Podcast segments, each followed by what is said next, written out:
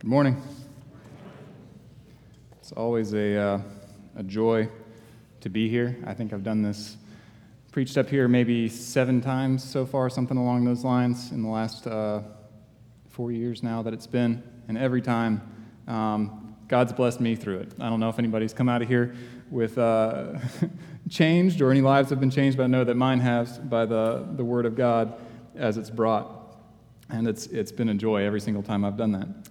If you could, open your Bibles to um, the book of Haggai. Um, it's the third from last book in the Old Testament, I believe, if you want to count back from Matthew, Malachi, Zechariah, and then Haggai. Um, and we'll be uh, looking at the whole first chapter of the book of Haggai. There's only two chapters. Um, but while you're turning there, just a quick note on how I came to this particular passage. Uh, recently, one evening, we were having our family worship time in the evening, and I had not really read my Bible that day, and I was not in a frame of mind to lead my family in singing and prayer. So I turned to my son, Titus, because I knew that he reads his Bible every day. He's much more faithful at that than I am. And I said, Titus, well, I know you're reading through the Old Testament. Where are you? And he said, Well, I'm almost done with the Old Testament. I'm in the book of Haggai. It's like, all right, well, what does Haggai say? And so we looked at it as a family, and it was incredibly convicting. Um, there was a lot there you wouldn't expect uh, from the minor prophets. I don't think they get a lot of airtime, although recently here they have um, with the uh, Sunday school class and uh, with um, at Tim Pitzer's installation service. I think we did Zechariah when we were talking about Joshua, um, the high priest. But it was incredibly convicting when I looked at it and when we looked at it as a family. It's convicting about my own priorities in my own life. Uh, there were things that God had, I think, for His church there, and things that God had for me in particular. And so, usually, when I'm choosing a, um, a passage to speak about, um, I choose one that strikes me deeply, and hopefully, God will use it in the same way in your lives. Um, second note on this in the Old Testament. The Old Testament was originally written in Hebrew. And in Hebrew, the word for house and the word for temple is the same word. They're used interchangeably. So the translators, when they went through Haggai to translate, um, in order to be consistent and in order to have the argument make sense, they consistently translate it here house. But when you see that word, understand that sometimes it's talking about people's houses and sometimes it's talking about the temple in Jerusalem. But let's read, starting in verse 1, and I'll be reading through the end of the chapter in verse 15. In the second year of Darius, in the sixth month, on the first day of the month, the word of the Lord came by the hand of Haggai the prophet to Zerubbabel, the son of Shealtiel, governor of Judah, and to Joshua, the son of Jehozadak, the high priest. Thus says the Lord of hosts These people say, The time has not yet come to rebuild the house of the Lord. Then the word of the Lord came by the hand of Haggai the prophet is it a time for you yourselves to dwell in paneled houses, while this house lies in ruins? Now, therefore, thus says the Lord of hosts Consider your ways. You have sown much and harvested little. You eat, but you never have enough. You drink, but you never have your fill. You, you clothe yourselves, but no one is warm. And he who earns wages does so to put them into a bag with holes. Thus says the Lord of hosts. Consider your ways. Go up to the hills and bring wood and build the house that I may take pleasure in it and that I may be glorified, says the Lord. You looked for much, and behold, it came to little. And when you brought it home, I blew it away. Why? declares the Lord of hosts. Because of my house that lies in ruins, while each of you busies himself with his own house. Therefore, the heavens above have withheld the dew, and the earth has withheld its produce. And I've called for a drought on the land and the hills, on the grain, the new wine, the oil, on what the ground brings forth, on man and beast and all their labors. Verse 12 Then Zerubbabel, the son of Shealtiel, and Joshua, the son of Jehozadak, the high priest, with all the remnant of the people, obeyed the voice of the Lord their God and the words of Haggai the prophet, as the Lord their God has sent him. And the people feared the Lord then Haggai, the messenger of the Lord, spoke to the people with the Lord's message I am with you, declares the Lord. And the Lord stirred up the spirit of Zerubbabel, the son of Shealtiel, governor of Judah, and the spirit of Joshua, the son of Jehozadak, the high priest, and the spirit of all the remnant of the people. And they came and worked on the house of the Lord of hosts, their God, on the 24th day of the month, in the sixth month, in the second year of Darius the king.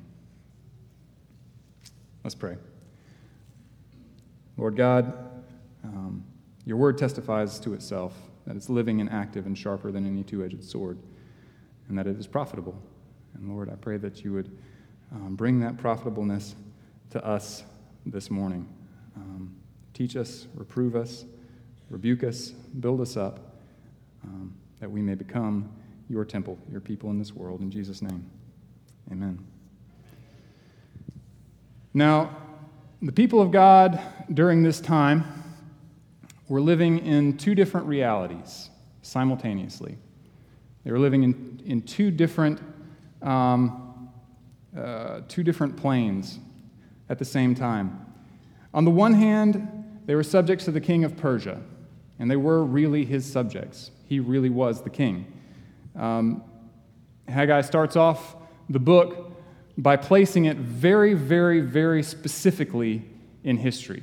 It happened on this day, in this month, in this year, when this guy was reigning from his capital over in Persia, either Ecbatana or, or Susa. But the point is, he wanted to draw attention to the fact that this happened in the real world. It did not happen on some ethereal plane. This is not a book of empty philosophy. These were real people's lives there were real struggles. And they were dealing with a really, really powerful guy, a leader, a king of the most powerful nation the world had known up to that point, um, who was far, far away from them and completely removed. The children of Israel had, had rebelled um, against the Lord their God consistently throughout most of the Old Testament. It's a sad story. Uh, most of the books of the Old Testament, most of the stories end in tragedy.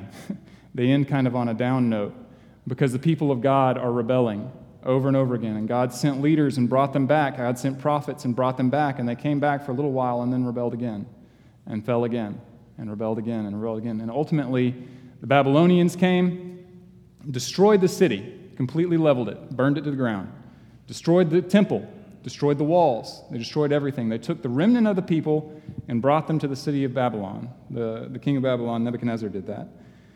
And in Babylon, they stayed for a long time, so that the people um, who were very, very young when they were led into captivity, and the last group of captives were very, very old when this story starts. But then God raised up the king of Persia. Uh, the Babylonians had been proud, and they had been a brutal people, and God punished them by giving up their land to the Persians. The king of Persia came in, and he was better. He really was. His name was Cyrus, that first king. And um, the, the Bible actually describes him as an anointed one. He was, he was pointing forward to the Messiah, to Christ. He's the only Gentile in the Old Testament who gets that title. Um, but he was also a pragmatist. He knew that if he continued the, the brutal practices of the, of the Babylonians, then there's no way he could rule an empire that big. There's no way he could control everybody. So he started moving people back around to where they wanted to be. They had all been shuffled around by the Babylonians, they'd all been taken from their homes, and he began to grant them gifts and give them things. Um, and so he let the, the children of Israel go home.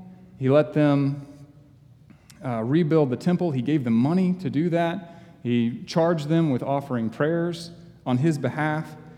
And this is all, by the way, coming from uh, the book of Ezra, so that's the historical background of, of Haggai if you want to look into it. But he, he called them to offer prayers on his behalf. And so they, there was this tremendous moment of joy when people of Israel go back to their holy city. They go back to Jerusalem. They go back to the, to the temple and they start to rebuild it from the foundations, even though there's nothing there. But the problem with political pragmatism is that uh, it, you know, you, you, can't judge, you can't juggle everybody's expectations at once.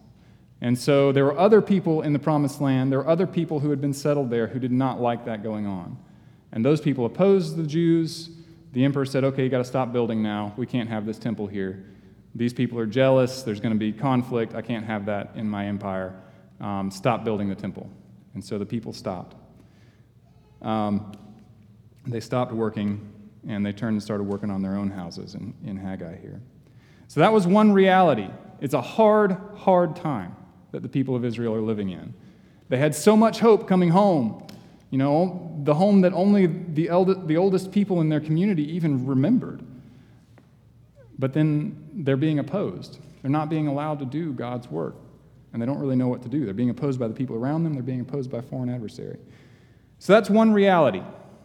It's one reality is opposition and economic hardship, as we'll see in a second. But then there's another reality that Haggai jumps into while still in verse 1. It says this it says, The word of the Lord came by the hand of Haggai the prophet to Zerubbabel the son of Shealtiel, governor of Judah. The word of the Lord came. So, yeah, there's this king, and he's reigning in, uh, over there in Persia.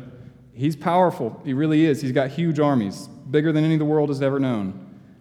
But then there's another king who reigns above him. There's another king who's, who's setting the standard. And that phrase came by the hand of Haggai the prophet to Zerubbabel. It's meant to draw us into a picture of the heavenly court. Here's the God of the universe who's saying, All right, I see what's going on down there. Haggai, I have this message for you. Put it in your hand, take it to the people. I have something to tell them. They need to hear this.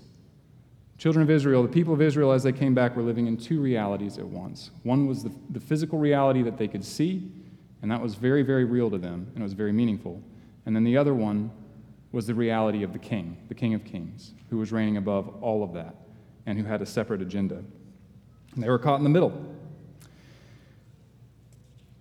So, what was this message that Haggai was brought? Well, the first, the first message there is, um, is very simple. It's just an observation. God says this through the prophet Haggai These people say, The time has not yet come to rebuild the house of the Lord. That's in verse 2. These people say.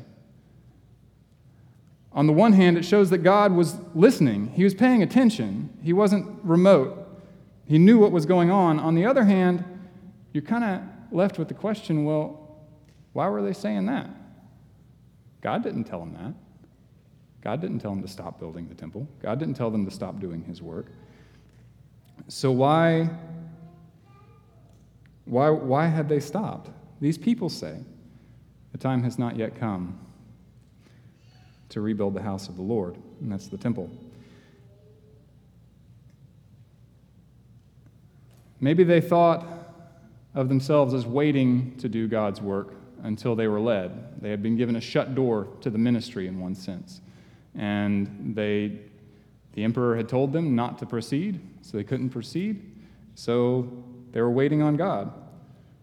But I don't think that that's what God had intended for them to do.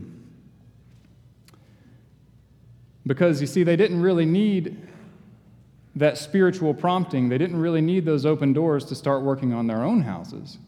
They were they were, um, you know, they were facing adversity in that realm too. It, the whole, most of the chapter is talking about how God had caused their own work to be futile, but they were pushing on through. They were getting those paneled houses finished. They were getting their, their farms and their businesses built up, and they were able to do that. And they didn't need any kind of spiritual prompting to do that. They did that on their own. So in verse 4, God asked the question Is it time for you to dwell in your paneled houses? In verse 9, God points out, each of you busies himself with his own house. So they had been forced to stop working on the house of the Lord, but instead of seeking the Lord and his work, they had responded by upgrading their own houses. Now, don't hear what I'm not saying. There's nothing wrong with upgrading your own houses. I would be putting myself out of a job if I, if I came up here and preached that. I've worked for a lot of you guys. But, um, but the point is they were busying themselves with the building up of their status and their wealth and their possessions, and that was getting in the way of the work that God had called them to do. It was an issue of priorities.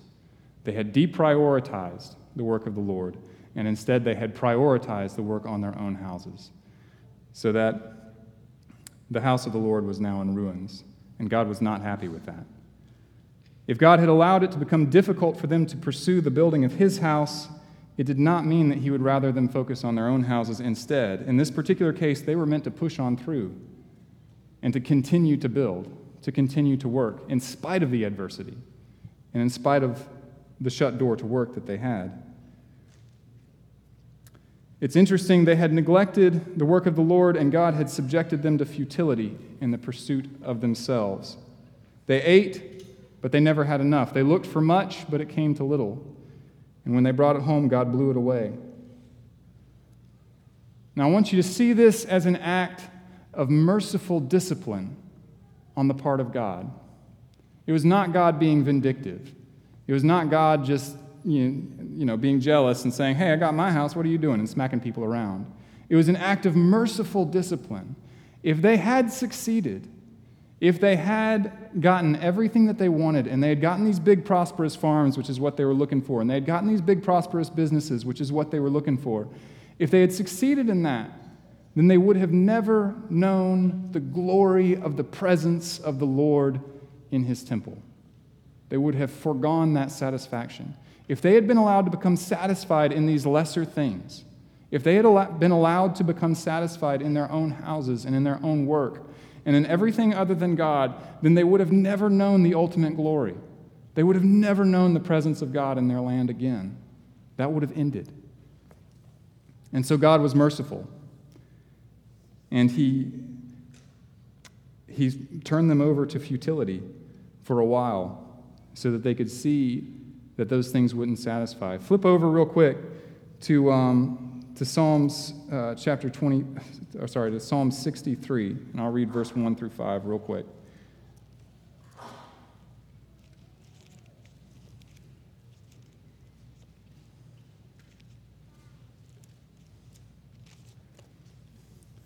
Psalm 63, this is a psalm of David. It says, when he was in the wilderness of Judah, hope I'm in the right place. Yep. O God, you are my God. Earnestly I seek you. My soul thirsts for you. My flesh faints for you. As in a dry and weary land where there is no water, so I have looked upon you in your sanctuary, beholding your power and glory. Because your steadfast love is better than life, my lips will praise you. So I will bless you as long as I live. In your name I will lift up my hands. My soul will be satisfied as with fat and rich food, and my mouth will praise you with joyful lips. My soul will be satisfied. That's what the presence of the Lord offered, and that is what the busyness of the people could not offer them. It could not give it to them. So, on the one hand, um, the people were missing this glorious opportunity to have the presence of God in and among them in the temple, to be able to worship there uh, God in his holy house. And so it's, it's kind of easy to condemn them for that, but I want you to appreciate the earthly reality that lay behind that. They were in a really hard spot. They were settlers in a land that was completely unsettled, it had been torn down. They were trying to rebuild a city that was built out of stones, and it had been wiped out. They had come back and they had had this initial success. They had had God's initial, you know, physical blessing. Everything was going good, and then the rug got pulled out from under them. You know, the emperor who had originally supported them said, "Nah, you can't do that anymore. What do I do now?" And their, their you know, economic success, which originally had been pretty substantial, they had gotten a big old government grant to do this work. There was a lot of gold that Cyrus sent with him, plus the gold of the, uh, the, the implements in the, in the temple that had been looted by the Babylonians. Um, they had gotten this, this huge government grant, and apparently it all kind of filtered away. And there really just was nothing left anymore. They were in a tough spot. And it is into this very difficult situation, God sends a messenger by the hand of his prophets that says, Set aside what you're doing in your own businesses and your own farms for a little while. Set that aside in order to work on my house. Everything within them would have been screaming, No, no, no, no, no, no. I need to expand production. I need to put in more hours. I need to find an investment strategy that works. Isn't that biblical wisdom? Isn't that what God would have for me? You know, they, were, they had even been commanded by God to build houses while they were in Babylon, work on their own houses. And into that situation, God says, lower all of these priorities so that you can prioritize my house.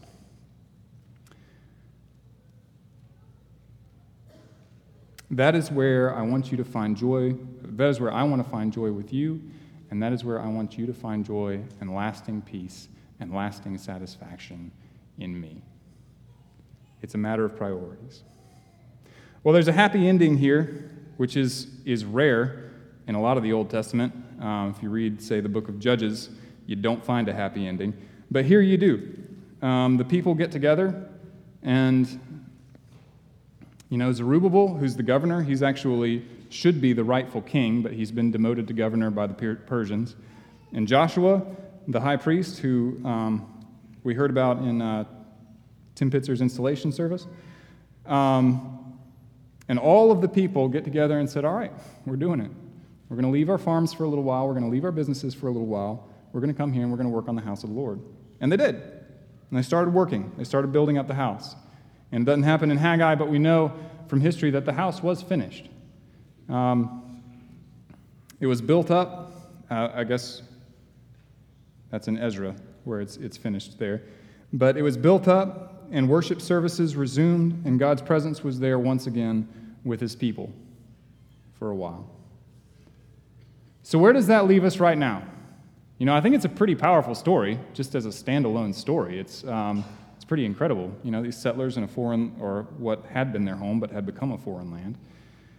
But that temple that they built, that, uh, that they had worked so hard on uh, a, a few years, few decades, few years before the time of Christ, it had been aggressively remodeled by King Herod.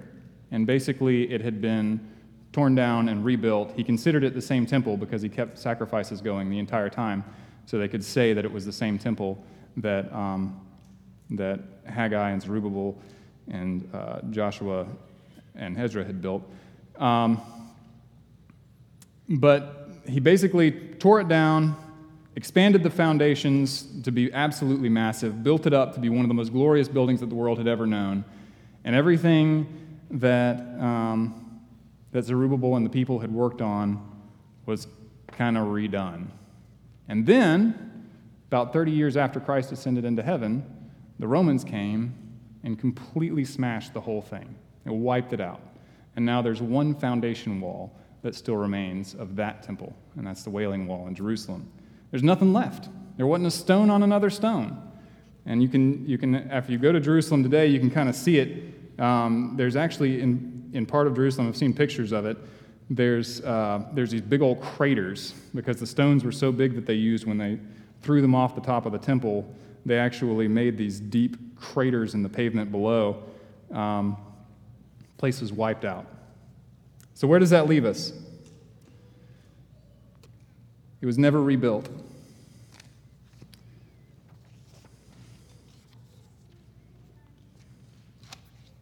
Well, I might have gotten my notes out of order here.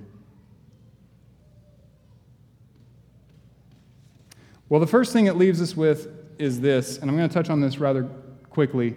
Um, this is section 2A uh, in your outline. So, point two, letter, the, the letter is actually not up there, it's on my notes. But the first part of section 2 there um, the Lord is with you in this land. It amazes me how much the, uh, the Great Commission in the last chapter of Matthew, especially, we don't have time to go there. I wish we could. Um, but the last uh, chapter of Matthew reflects a lot of the themes that are in Haggai. And one of those main themes is that the Lord is with you.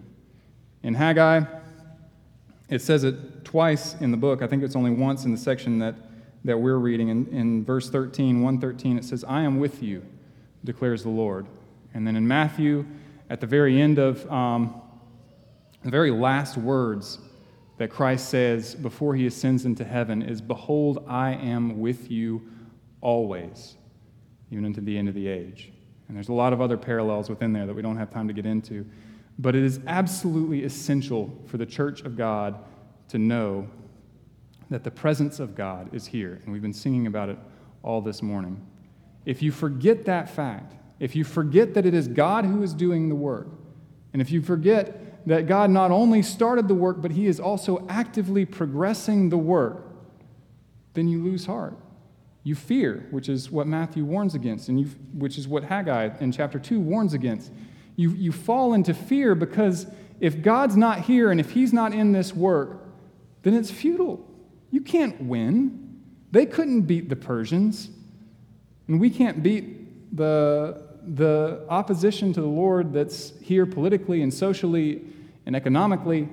Um, we can't beat our problems. You can't do that. You can't win unless the Lord is with you.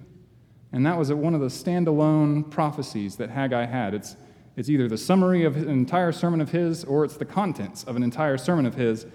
In verse 13, then Haggai, the messenger of the Lord, spoke with the people the Lord's message I am with you, declares the Lord. That's what you need to know. Grab that, hold on to it, let it encourage you. Keep it in your heart because God is with you, and He is the one ultimately doing the work of building His people, of building the temple. We're going to have to move on from that, but um, point two there um, the house of the Lord is here. So it's extremely important that we know that the house of the Lord is here. Over and over again in the New Testament, the idea of the temple serves as a symbol and a reality, and this is where words get tricky because it's actually a, a, a, very true reality, that the presence of God is in the midst of his people. A lot of the times you see the, the, the temple mentioned in the New Testament, that's what it's talking about. Christ refers to his own physical body in the temple. This, this temple will be torn down and I'll rebuild it in three days. He was in the presence of his people. Um, Paul in 1 Corinthians 6 refers to our own individual bodies as temples of the Holy Spirit. God is in us as individuals, and in our bodies, we are the temples of the Holy Spirit.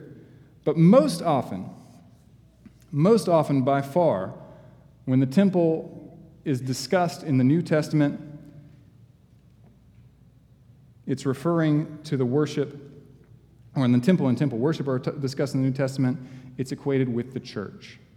It's God's people, corporately gathered in individual communities and around the world. That is the temple of God. And over and over again, it's in 1 Corinthians 3, 2 Corinthians 6, Ephesians 2, 1 Peter 2, and, um, and especially in Hebrews 12 and 13. Both chapters kind of of Hebrews 12 and 13 kind of weave these ideas together that God is in the midst of his people, and his people are the temple. They are the place where his presence dwells in the world.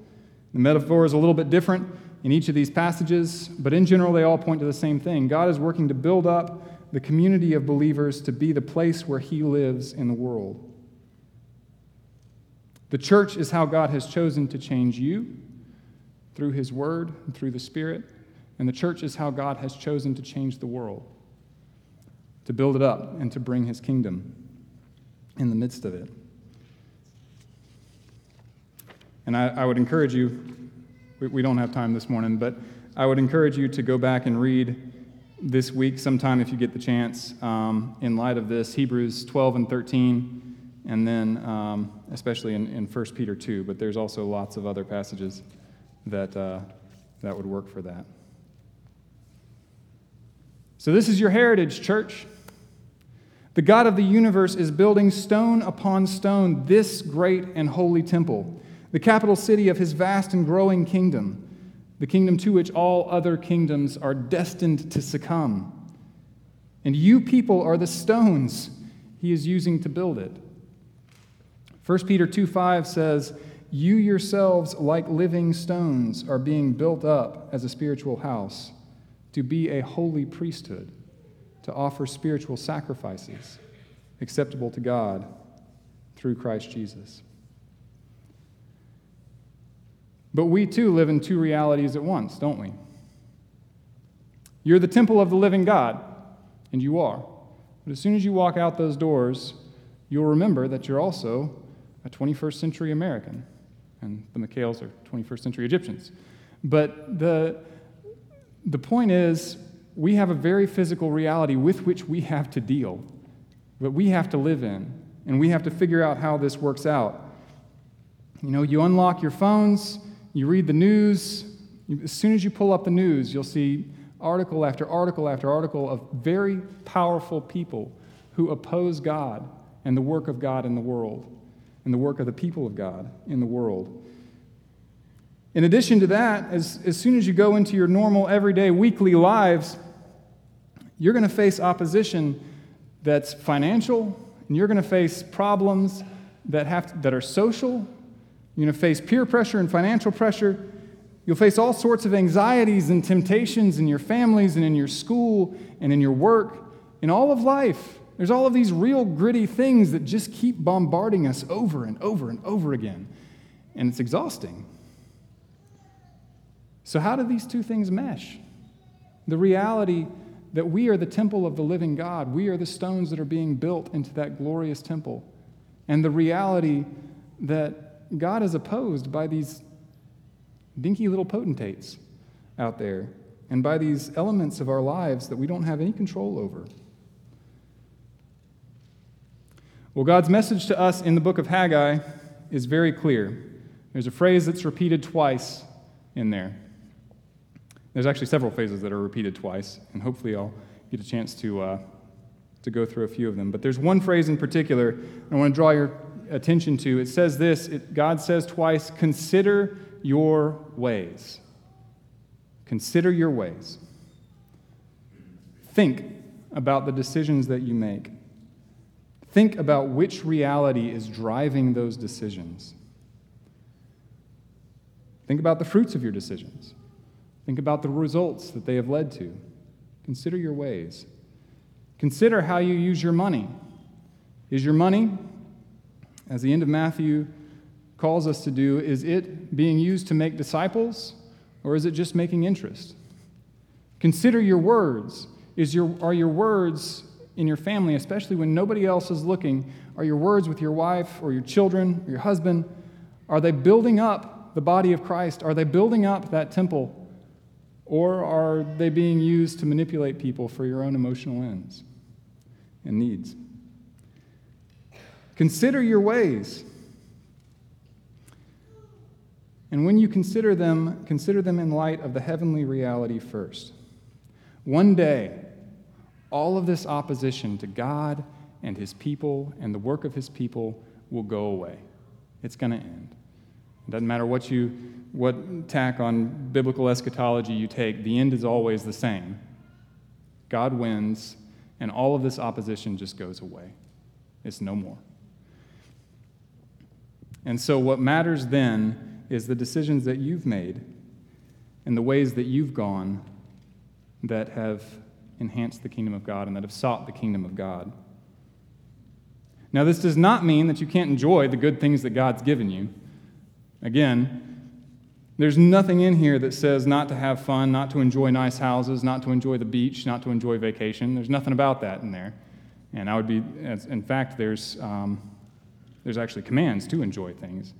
There's, this is not a, a passage that would make us killjoys or anything like that. It's a passage that teaches us to prioritize, to prioritize the work of God in the world and to prioritize His church. So consider your ways and what guides your decisions. And this is especially true if you've not yet trusted Jesus Christ as your Savior, if you've not yet placed your trust in Him. Consider what, what's driving your decisions, consider what's driving your life. Because you can put all sorts of things into that void that Christ, uh, of, of not having Christ there, but none of them work. And so consider and turn to Christ. The second thing that it leaves us, and um, yeah, you, got my cue without me even saying it. You went ahead and switched slides. Thanks. That was my mistake.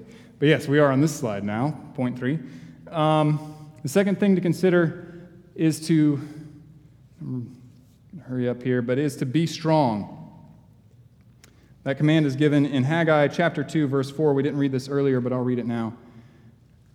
Yet now be strong O Zerubbabel, declares the Lord. Be strong, O Joshua, son of Jehozadak, the high priest. Be strong, all you people of the land, declares the Lord. Work, for I am with you, declares the Lord, according to the covenant that I made with you when you came out of Egypt. My spirit remains in your midst. Fear not. That be strong is kind of an odd command, right? It's kind of an odd application. How, so if you're weak, then how do you be strong? I can't, I can't make myself be strong. Why would you tell a weak person to be strong? Why would you tell a strong person to be strong? They're already strong. So why, why the command to be strong? And I think what that's getting at is, is, is more stay the course. Don't let your hands get slack in what God has called you to do. And this is especially true for my generation, right? For the Gen Xers and for the millennials. Um, we have this. Uh, stop smirking, Austin. I see that. Austin has, and I have an ongoing debate as to what generation I'm actually in. I'm actually between Gen X and, and millennial, by the way. But either, either generation, it doesn't matter. We have this idea that, um, that we can punch buttons and see things happen, right? So you punch a certain set of buttons on your phone or on your computer, and hey, someone delivers pizza to you. That's great. You punch another set of buttons, and, and look, I've, I've connected with new people and I have a new friend group online. You punch another set of buttons and whoa, I just made some money. That's fantastic. We have this idea that punching buttons is what makes things happen. And more and more as, this, as these generations progress, it's getting harder and harder to stay the course on things. It's getting harder and harder to maintain strong hands in the work that God has called us to do. We, I've heard a lot of people say, you know, I've, I've tried to do that, I've tried to do that good thing. I've tried to do that thing that I know God wants me to do, and it just didn't work out. It just didn't work. Um, well, maybe you're facing adversity in that thing. Maybe God has led you through a long, hard path in order to do the work that He's called you to do. And maybe you should push on through. Maybe you should keep on going. Maybe that's what God's called you to do. So be strong. Be strong and not giving up. Turn to the God who is building his church and look to him for strength. Look to Christ. Um, then the third thing up there separate from the unholy. And that's in 2 Corinthians 6, uh, 16, and 1 Peter 2, 11. Um, we're not going to spend a whole lot of time there. You don't need to turn there. Um, you can turn there separately. But Almost every time the temple is brought up in the New Testament, the idea of holiness is also brought up, the idea of personal purity in our own lives. And the reason is kind of obvious. You know, the, the people of God in the ancient Near East or in the ancient world knew that they could not just approach God without being pure.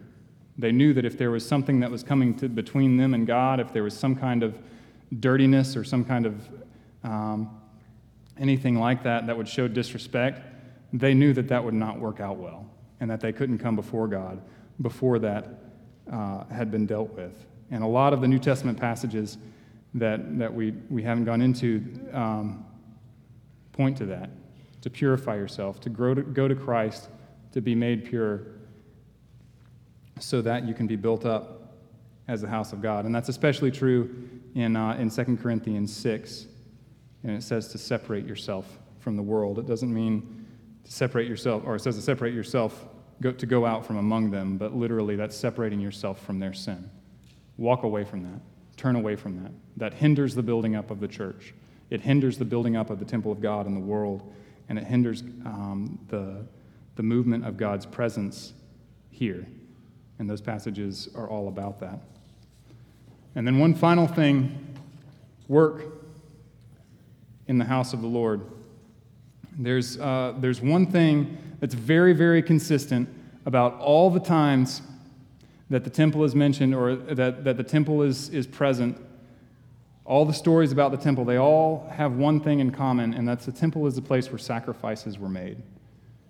Where sacrifices were made. It's the place where God met with his people.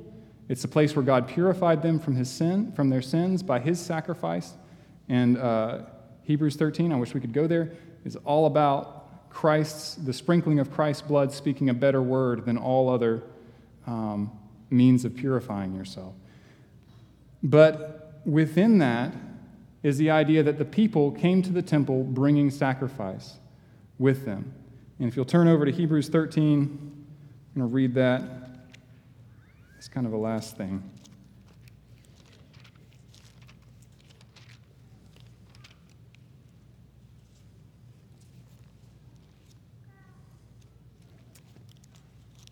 Should have gone ahead and marked this out in my Bible, but there we go.